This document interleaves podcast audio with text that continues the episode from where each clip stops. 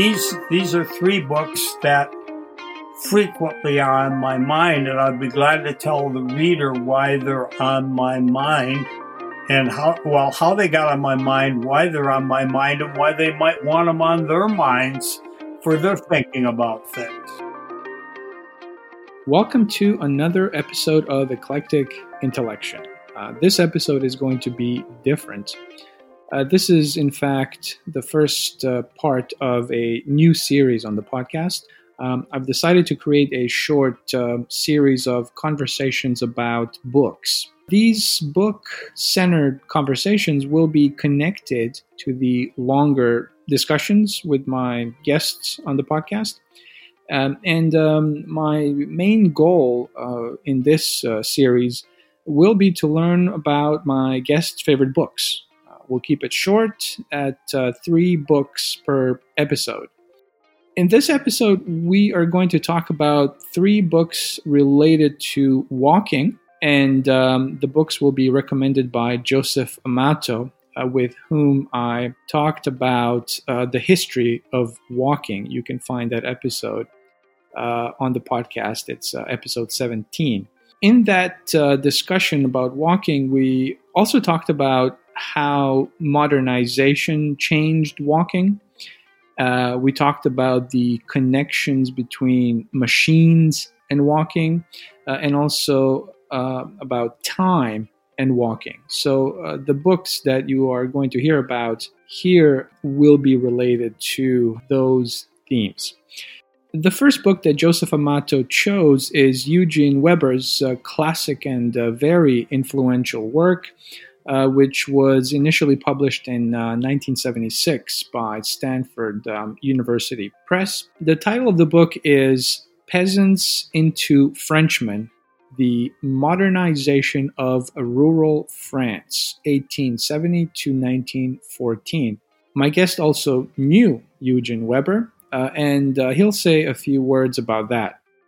Well, I knew Eugene really well. He wrote the preface to my uh, book called Victim and Values, which is a history of suffering, a very big history of the role of suffering in public rhetoric and public ideology. So why why did you pick this one as your first um, recommendation? What is um, what is great about this book? Uh, so I knew Eugene in many ways he showed me this book when I was at that UCLA at the NEH seminar with him in 1975 to 1976. He let me go in a room and sit and read his unpublished manuscript, but it was either a copy or what he was going to send to Stanford in the next week or so. And uh, what I find is so fundamental for, if I can say, your listener whoever your audience is, if they're readers and they're trying to construct history in broad periods,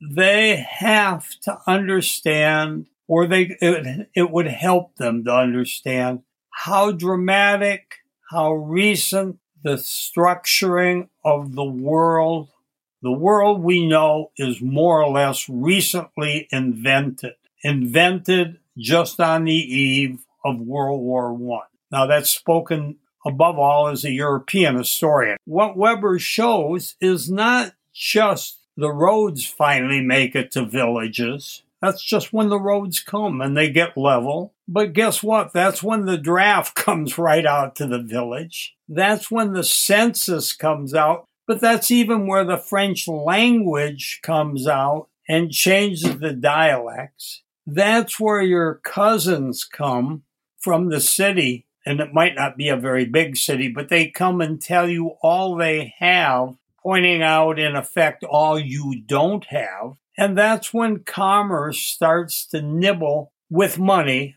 at the edges of villages. I mean, it's that world that took my grandparents out of Sicily right around 1900, out of the hills of Sicily. So, what Weber does is he shows us that Frenchmen until this period. They were still, they still belonged to the older countryside. Now, he's not saying the older countryside is all one and fixed and the same, but there was a world out there that was particularized separated. And it's only that word that gets homogenized, nationalized, unified in our times. And, and so that's why I think that book is so important. And I must say, the other reason is that a thought like that underlines my view of southern Italy. It underlies my view of Sicily, on which I've written. So that's why I choose Weber. The second book was written by Lewis Mumford. Um, it is titled Technics and Civilization, and it was uh, published in 1934. Lewis Mumford uh, was one of the most prominent uh, thinkers of the 20th century, uh, and he wrote on architecture, um, urbanism, and uh, the effects of uh, technology more broadly.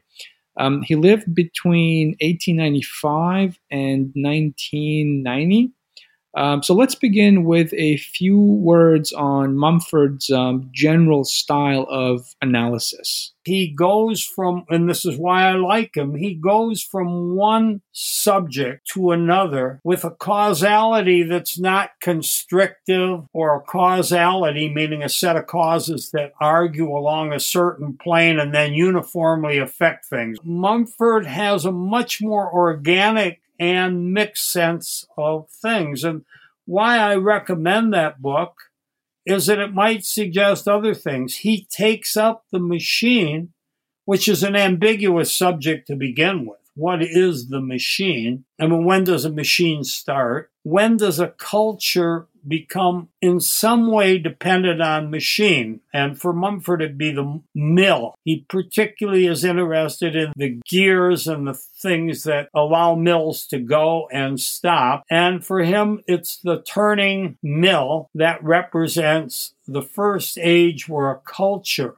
be it to drain the water like in the lowlands, to grind the wheat in other lands, but the primacy of the mill but then the sublimity, the intellectual sublimity of a clock. What's the difference between telling time by a clock or telling it by the sun going up and down? What's the difference in the time, that kind of time? So we start to deal with the quantification of time with the clock, and then you add to it the naval compass and all of a sudden, our world starts to be linear and direct.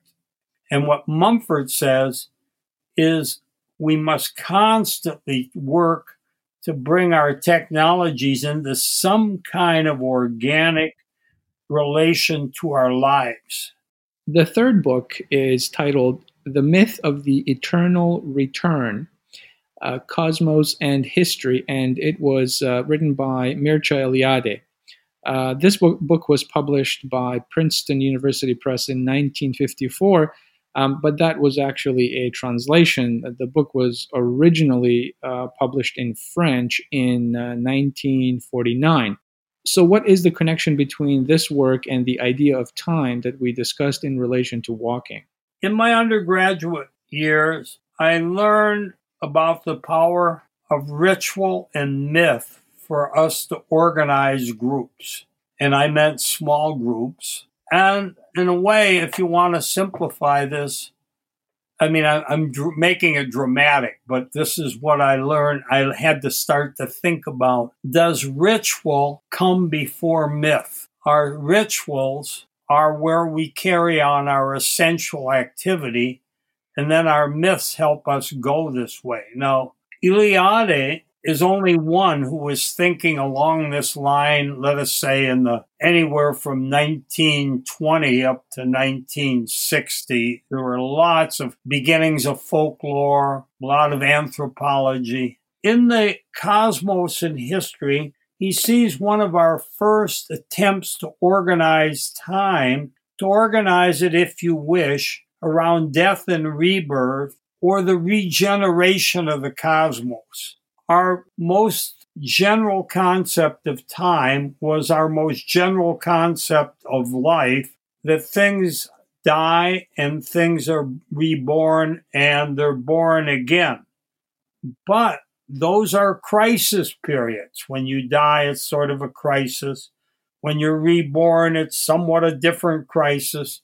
And then when you die again, it's a crisis. So our rituals, particularly our springtime rituals, must rejuvenate us. Now, he considers that the reach of early time thinking. He then fully recognizes with Judaism and Christianity, time becomes irreversible and becomes linear. Uh, if I can put that in other words, history doesn't repeat itself. History, one day here, that day never comes back again, which is a completely different orientation towards being. Is being singular dramatic, and irreversible, or does it renew itself by ritual and hope?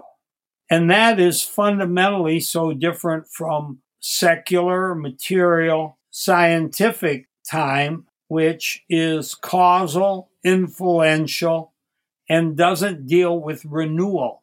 And those between those three points, there can be tremendous gaps, and brokenness in the modern mind. Um, if I can just add one more sentence, would you rather have a truth that saves you or a truth that you know is right?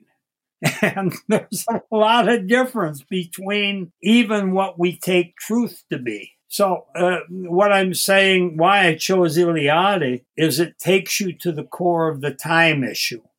I've written essays on my family history, and the theme is my in the distance between me and my grandmother's childhood, both my grandmothers, is extraordinarily long.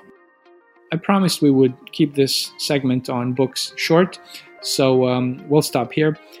Thank you again so much for these intriguing uh, descriptions, and uh, thanks again for the longer discussion on the history of uh, walking. Thank you very much.